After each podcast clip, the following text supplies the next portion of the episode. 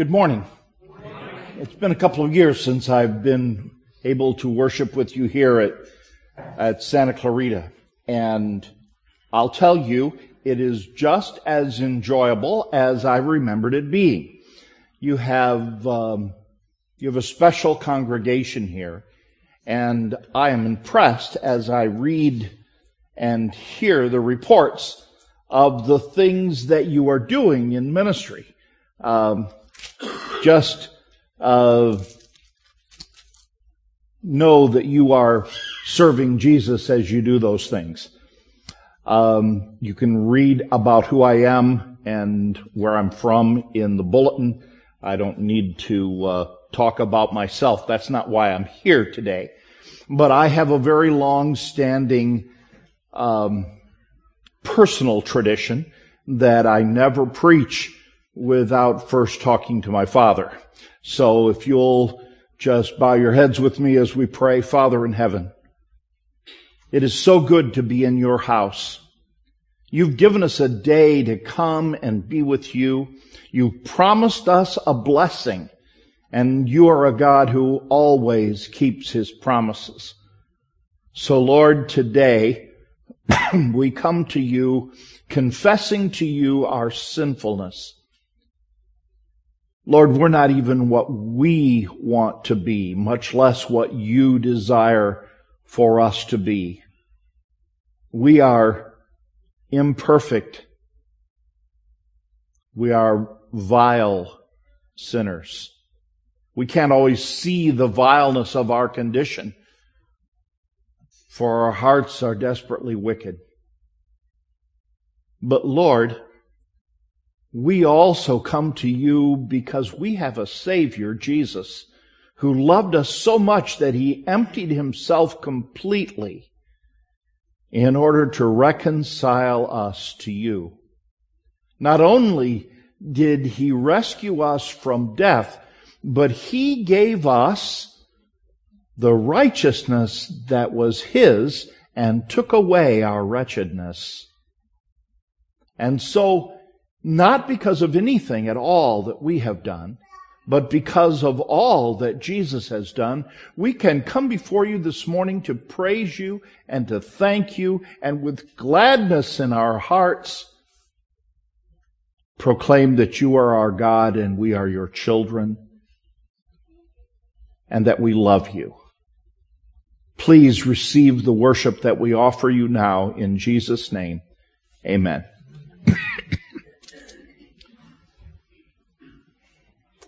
I want you to turn to the second of the scripture readings that we had this morning. Matthew chapter 18. It is a strange thing how we, the people of God, the children of the Almighty, have so grossly misunderstood a passage of scripture that we need to look at it this morning. It's about what happens if we have someone that sins against us. I want you to notice in Matthew chapter 18 and verse 15, I'm reading from the New International Version. I believe that the Pew Bible is the new NIV, but they ought to be fairly similar. Verse 15, if your brother sins against whom? This is not if your brother sins. This is not calling us to be the sin Gestapo. This is not us telling someone else how they should live their lives. This has to do with infractions against the reader. If your brother sins against you. Now it's really important that we understand that because Jesus is teaching us. And I believe that Jesus doesn't use words loosely that Jesus means what he says. And it's also vitally important that we look at the context, and we'll talk more about that in just a minute. He has been talking about the lost. He, he talks about the lost sheep. And so he is continuing here in chapter 18 of Matthew. And he says, if your brother sins against you, go and show him his fault just between the two of you. If somebody wrongs you, if somebody misrepresents your character, if someone takes from you without your permission, or if someone borrows from you and does not repay, or if someone in some way steps on your toes, either figuratively or literally, go and talk to the person privately. Jesus doesn't say, get the gossip mill running. Jesus doesn't say, stir up as much contention as you can among your supporters and then gang up on the person who sinned against you. You go to them personally, privately, and say, I'm sure you did not intentionally mean to harm me. But when you did what you did, when you said what you said, it made me feel, and you fill in the blank. Someone can argue with you about what you say, but how you feel cannot be argued against. If I tell you, I feel hungry, now you can say, well, look at you. Why are you feeling hungry? You've got several sandwiches stowed away there. In fact, a whole picnic basket full. But if I tell you I'm hungry, I know how I feel, and chances are you're not going to argue with me. If I say, I am really sad today, I'm talking about my experience. So if somebody has hurt my feelings, if someone has wronged me, and I go to them and I say, I, am sure you didn't intend this, but I'd like for us to be reconciled because when you did that, it made me sad. I feel that it has harmed the, the friendship that we've had, the harmony that has existed between us. And so Jesus says, if he or she, if she listens to you, you have won your sister or your brother over. What is the objective in all of this? Is it to say, you did that and you are bad? You're a bad person. No, it is to say, the harmony that we have had is broken. I don't want that. I want us to be fixed. I want us to be reconciled. And if that person truly loves you, you've won them back. The harm, the disharmony has been replaced by harmony. That is the goal. That is the reason for all of this. But, Jesus says, verse 16, if he will not listen, take one or two others along, so that ever, every matter may be established by the testimony of two or three witnesses. These are not people that you have handpicked to go to that person and say, we agree you're bad. We agree you're a terrible person. We agree you are wicked. These are prayer partners. These are people that you choose to go and plead for harmony to be restored. Remember, whose teaching is this? This is Jesus. Does Jesus ever make mistakes? Ever? And so he says, take two prayer partners with you, maybe three, and go and plead with that person. Now, it could be that the person who has wronged you is very proud and willful and just can't admit that he or she made a mistake. So what do you do? Well, according to Jesus, you tell it to the church. What does that mean? Oh, let me tell you, church, about my former friend who did this or that to me, and I have been so wronged. I even took my witnesses with me and proven to that person that he or she is wrong. Why do you tell it to the church? You get the whole church praying for the resolution of the issue. Praying that harmony can be restored in the body of Christ. There is someone that the devil is really, really working on. We need to have a serious season of prayer for this person. But hardness of heart may continue anyway. And so Jesus says, and if he refuses to listen even to the church,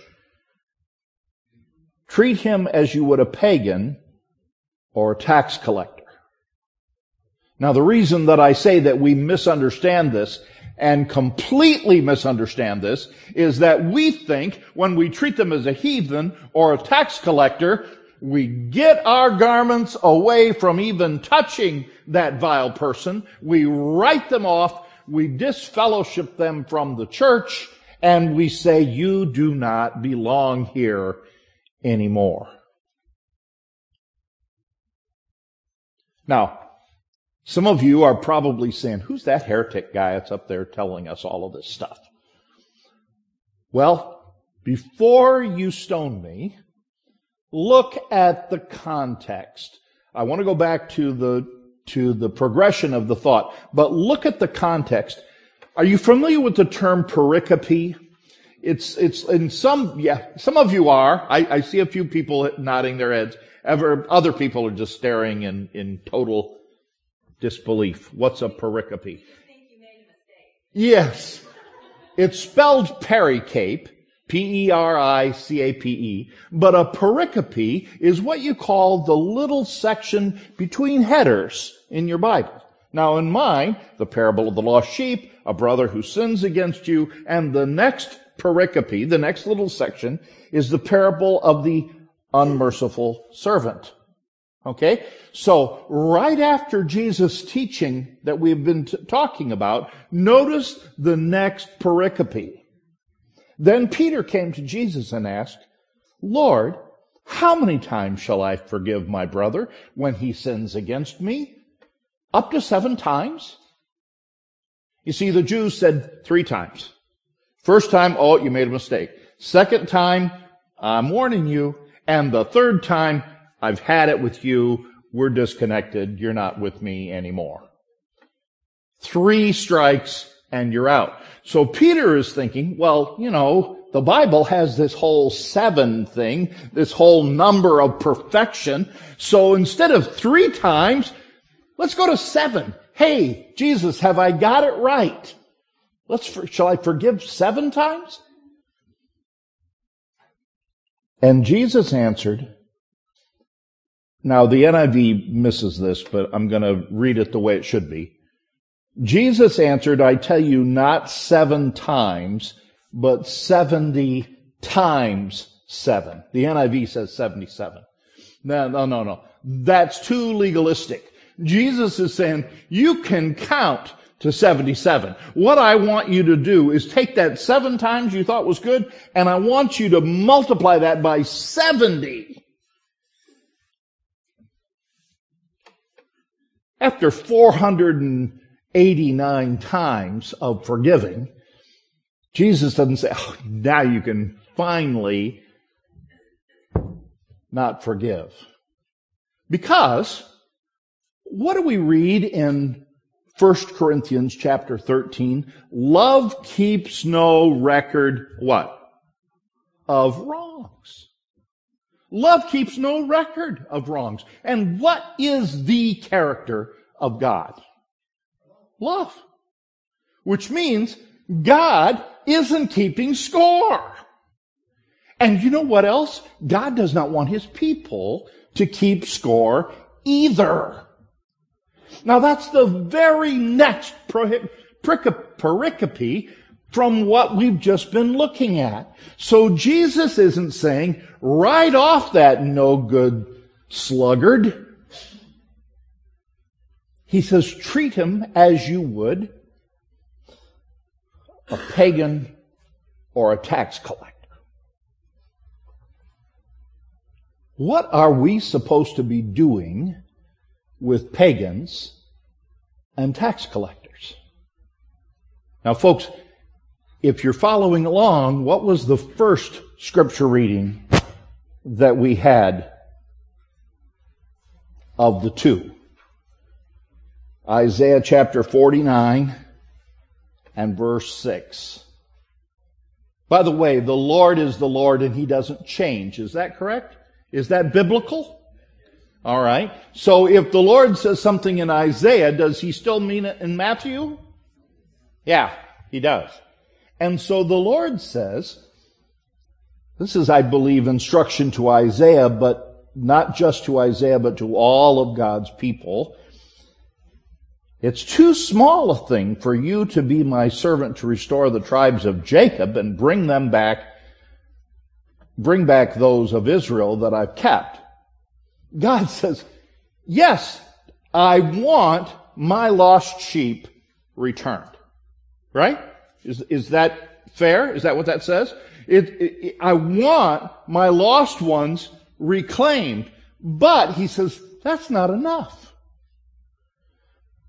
Because it's not just the lost sheep in the house. He goes on to say, I will also make you a light for whom? The Gentiles. Oh, those hated Gentiles. Those others. God loves them too. And God says, I want you to be a light to the Gentiles that you may bring what? You may bring my salvation to the ends of the earth. God doesn't say, I only want certain people saved. God is not saying, if you happen to have the right mother and father, speaking at this time in, in history, if you happen to be born into the right group, I love you, I want you saved. But if you happen to be born outside, ooh, no chance. Jesus wants his prophets, his people, his children to be his light and to proclaim his plan of salvation to the Gentiles.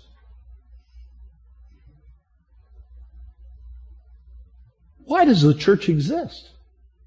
Do we exist so that we can congratulate ourselves that we are the people of God. We are the remnant church. Hallelujah. Praise be to us. That is not why the church exists. The church is, according to the apostle Paul, the body of whom? Christ. What did Christ do with his body while he was here? He gave of his time and his energy and of his very life in order to bring salvation to those who are lost. So what is the purpose of the church? Exactly the same thing. We exist to be a light to those in darkness. By the way, the Lord continues to in, inspire Isaiah along those lines, talking about those who dwell in darkness have seen a great light. What is it? The three angels' messages? The light that shines in darkness is Christ. The church is supposed to be pointing everyone to Jesus. It's not that the three angels' messages are unimportant. It is that they are one, one means of teaching the world about Jesus. Because whatever we believe, if it doesn't affirm Jesus, if it does not help people to love Jesus, if it doesn't bring us to embrace Him, as Solomon would put it, it's chasing the wind. There's no purpose for the church other than to lift high the cross, the love of Christ proclaim. That's why we exist. We exist to say, we have this amazing God. Let me tell you about Him. Let me tell you about the Savior that became my sin so that I could have His righteousness. Let me tell you about the grace of my Savior who does not hold my sins against me, but forgives me and clothes me with righteousness. And He wants to do the same thing for you. That's why the church exists. So let's go back to Matthew chapter 18 when Jesus says, if they don't listen when the church is praying for them, treat them as you would a Gentile. Or treat them as you would a tax collector or a pagan Search your memory banks. How did Jesus treat Gentiles and pagans? I seem to recall that he loved them, that he ate with them, that he worked miracles on their behalf. Where do we get off thinking that this text, this teaching of Jesus tells us to write them off? Do you see why it is so offensive to God when we take the very words of Jesus and use them in a way he never intended for them to be used. And now, in this context, we can understand what he says next. I tell you the truth, whatever you bind on earth will be bound in heaven, and whatever you loose on earth will be loosed in heaven. People have wrestled with that little binding and loosing phrase for a long time. But if you think of it in terms of the mission of the church, if we, if we fulfill our mission to lift Jesus before the people, not worrying about who they are, and I'm, I'm so thankful that you have this family thing where you're caring for the, the people who've really had the world come down hard on their shoulders. You're, you've got, you've got the image. You've got the message there. Praise God for that. But if we write someone off as being unworthy of our time and attention and love, what have we done? We have bound them in their sin. Because we have not proclaimed to them the message of salvation. We've not been their light. We have not told them about the love and the forgiveness of Jesus. So we have bound them in their ignorance, we have withheld from them the salvation that could have been theirs. So are we binding or are we loosing? Now you might say, I don't know, it's kind of sketchy logic there, Pastor. Well, go back just two chapters. Matthew chapter 16. Matthew chapter 16, and it starts in verse 13. Jesus was in Caesarea Philippi, and he asked his disciples, who do the people say that the Son of Man is? By the way, the Hebrew word for man is Adam. Jesus refers to himself as the son of Adam all the time. He is the second Adam. He is the world's second chance. So, who are the people saying that I am? Some say John the Baptist, others say Elijah, still others Jeremiah or one of the prophets. Well, Jesus says, all right, but who do you say that I am? And Peter speaks up. Peter is quite impetuous. And so when I read of all of his rebukes, I get rebuked because I have a very similar character. Simon Peter answered, You are the Christ, the Messiah, the Son of the living God. And Jesus says, You're blessed, Simon. For this was not revealed to you by man, but my Father in heaven. And I tell you, you are stony. You are a stone. Stone could be a name, could be like a character in a, in a book, Stone Barrington, or it could be like an old television rodeo rider named Stony Burke. But Jesus says, You're a stone. But, lost my line here. Yes. But on this rock, I will build my church. Now, you've probably heard this many times.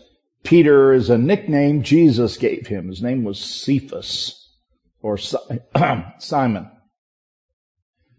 But Peter is Petros and it's a stone. A rock. You could, you can say it was a pebble. You could say it was a rock. It could be uh, even something like that. You know, maybe a double handful size rock. But I don't know that I would want any kind of a building with no more foundation than that. What about you? I would want bedrock. I would want solid rock. I want the church to be built on Christ, the solid rock where I stand. But that's not just something that we say to counter those who say that Peter was the rock. I want you to turn to Deuteronomy chapter 32. Deuteronomy chapter 32.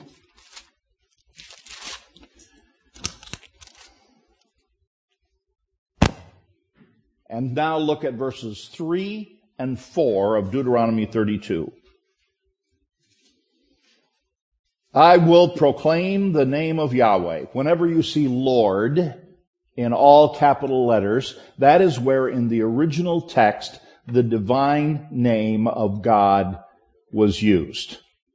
Originally it was only four letters, all consonants. Later on, the Masoretes came and added some points, some little we call them diacritical marks, little points above and below and between the consonants of the old Hebrew so that it was easier to read. Imagine how hard it would be to read anything without vowels. Okay? So, whenever you see Lord, in all capital letters, it's the divine name. We think it's something like Yahweh, the eternal, self-existent one. Okay? Now, back to the text. I will proclaim the name of Yahweh. Oh, praise the greatness of our God. He is our what? He is our rock. His works are perfect and all his ways are just. So it is very clear to the Hebrew mind that the Almighty, Yahweh Elohim, He is our rock. Now I could refer you to other places, um, Psalm 18 and verse 2, or to uh, First Peter, the second chapter, where Jesus is the cornerstone, referring back to Psalm 18. The stone that the builders rejected has become the cornerstone. Some call it capstone. A capstone is the finishing of the building. It's the foundation that Jesus is. He is the foundation stone. And Peter identifies him as such. So let's go back to Matthew 16. Jesus says, well, Peter, your confession that I am the Messiah is solid. In fact, it's rock solid. But a rock isn't good enough to be the foundation. I am the rock.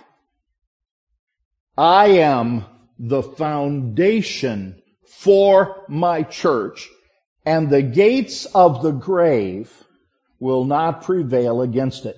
I am so tired of hearing even Adventist pastors refer to the gates of hell as though it were the domain of Lucifer.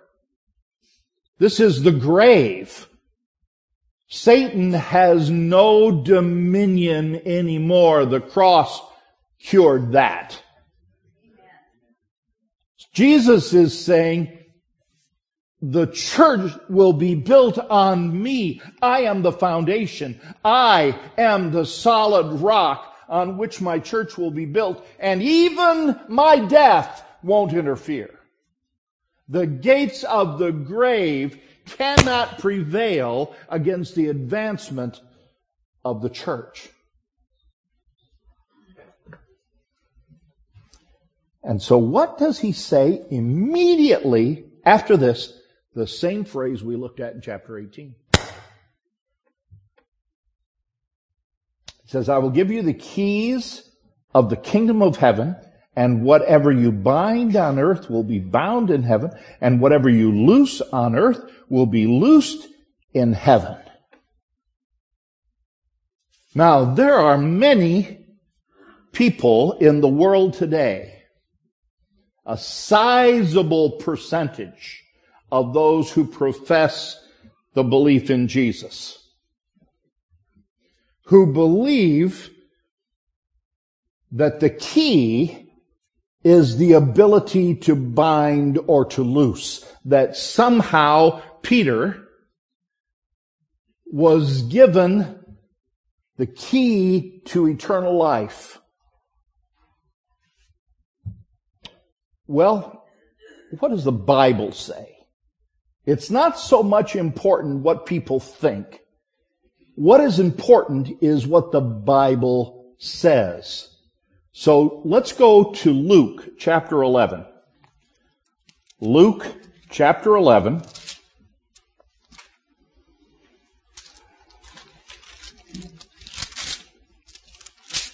I need some time to get there also. So you can be turning. Chapter 11 and we're going to go to the nearly the end of that chapter. We're going to be looking at verse 52, and I want you to notice that Jesus is speaking. And he's talking to church leaders. Uh, that's a misnomer. Church officials. A church leader should be someone leading in the advancement of the gospel. Right? That's the purpose of the church. If you are a church leader, you should be leading others in knowing Jesus. Right?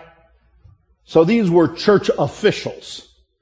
Look, look what it says in verse 52.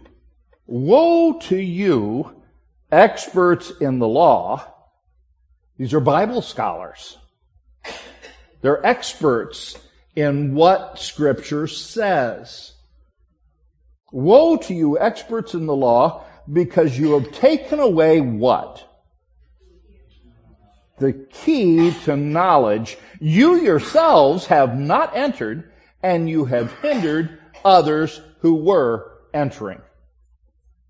Let's just take that and paraphrase it. Jesus says, you've got the key to your mission. The mission is being a light to the Gentiles. The mission is lifting high the cross. The mission is building the body of Christ. Your mission is to get people into God's kingdom. You've got the key. What is the key? The understanding of the scriptures. He's talking to people who are experts in the Bible, right? Experts in the law. Torah is instruction. These are those who are wise in the instruction of the law, but what are they doing? They're not unlocking that knowledge to other people. And not only are they not using their wisdom to share with others, they're standing in the doorway. They have created a barrier so that those who want to get into the kingdom can't get by.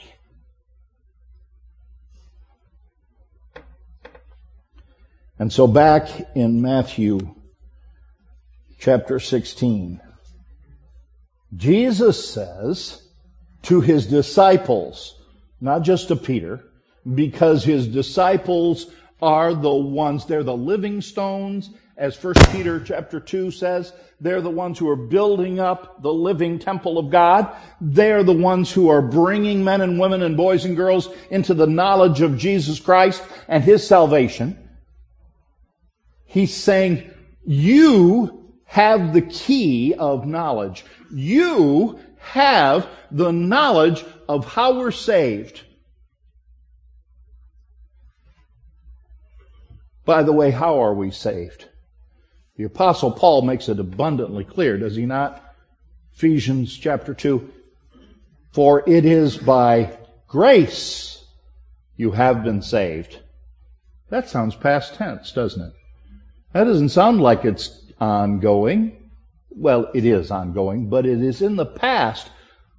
The cross was enough.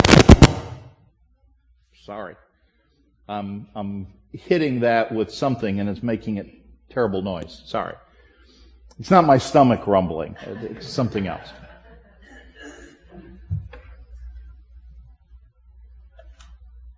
We have the knowledge of how to be saved. It is by grace that we're saved through faith and not of works, lest anyone should boast. We are not saved by what we do, but by whom or what we love. Let that sink in. It's not what you do. It's who or what you love. Do you love the Lord your God with all your heart and with all your soul and with all your mind? If you do, your life will show it. If you say, I'm going to try to make this in a way that you can understand without totally crushing toes. If you say you love dogs, but every time you see one, you kick it in the belly, it doesn't really look like you love dogs. Now I'm going to step on your toes and mine. Mine are closer, so I'm stepping on mine first. If we say we love God, but we can't get along with God's children, maybe we don't love God either. If we say we want the character of God, which is love, but we don't want to love other people, then maybe we don't really love the character of God. If we love our stuff more than we love our Savior, are we even worthy of having a Savior?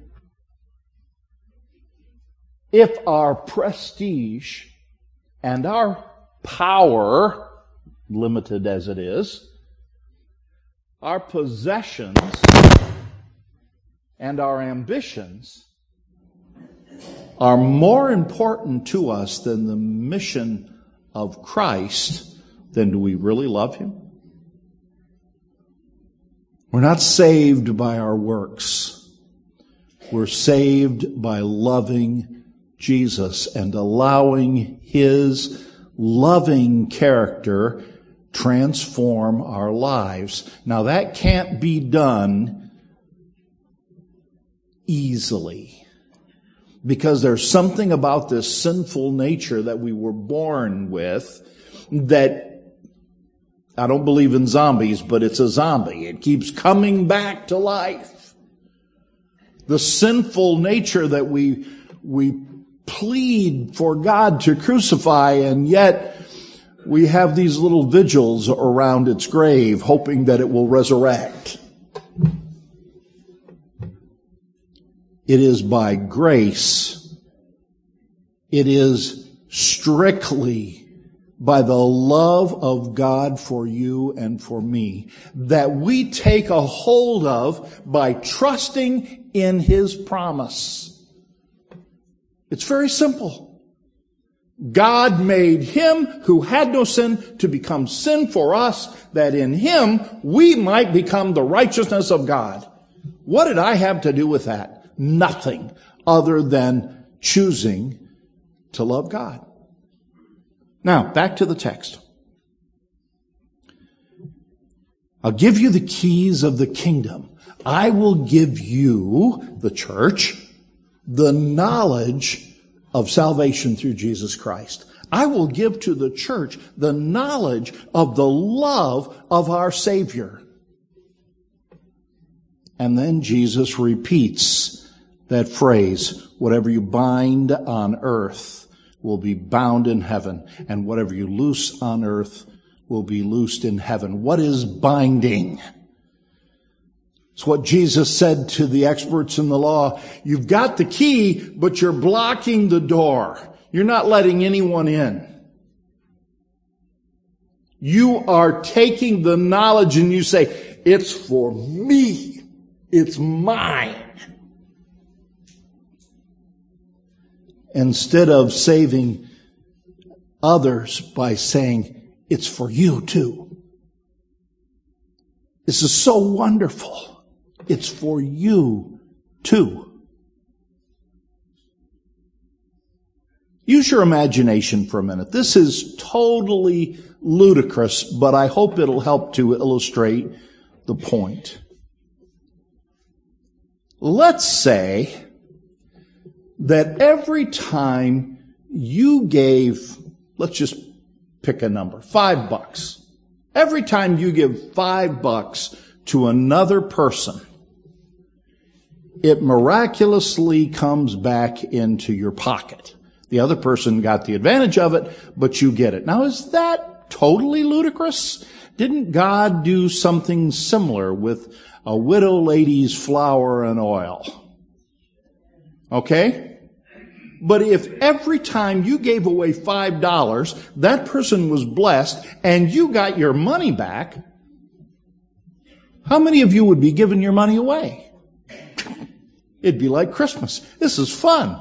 I can give away money. I can help people and it didn't cost me anything. We'd do it then, wouldn't we? Because we are activated by something that works for us. But God says you can give away the plan of salvation. Other people can have it. And you know what? It doesn't cost you anything. You get to still keep it. It's still yours. And so the question is, what is the church? doing with the key of knowledge? Are we binding people in their sins? Or are we loosing them from the power of death and the grave by teaching them that Jesus is the resurrection and the life? Ah, when we put it that way, it's so easy, isn't it? What is the church doing? So we have to ask one more question. Who is the church? And I can tell you that all of you have seen the church this morning.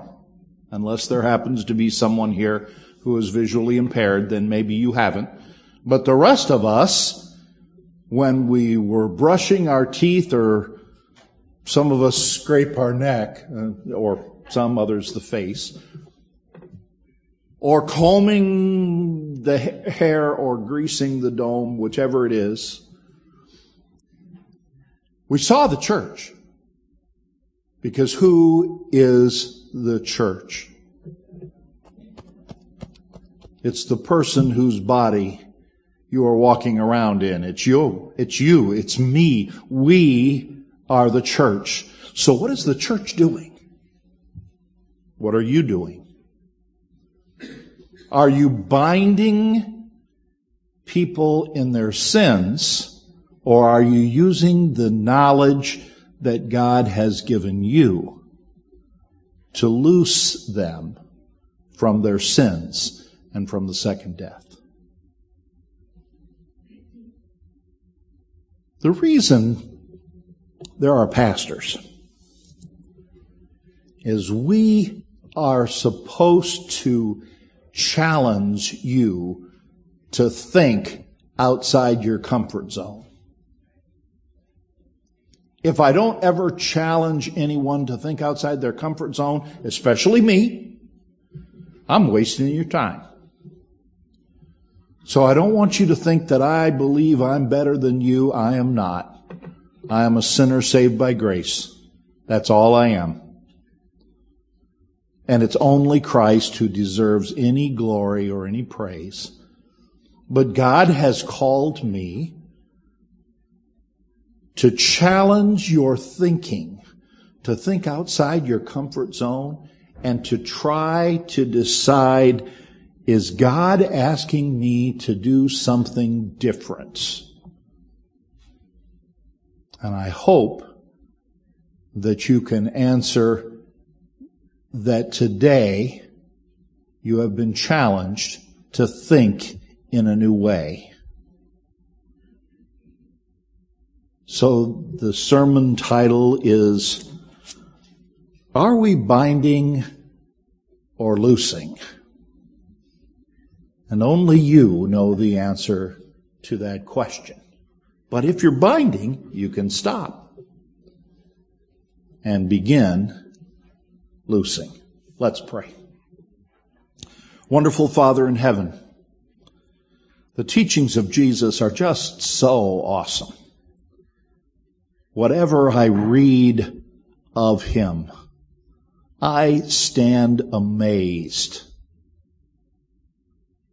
He challenges me every day of my life to not be comfortable where I am. May I never be comfortable where I am. May I be confident of His love and grace but may I never be comfortable with where I am. May I always want to be closer to Jesus. I pray that I will point others to Jesus, the Lamb of God who takes away the sin of the world. And I pray that everyone hearing this message will also accept the challenge to point people to our wonderful Savior, Jesus the Christ, in whose name we pray. Amen.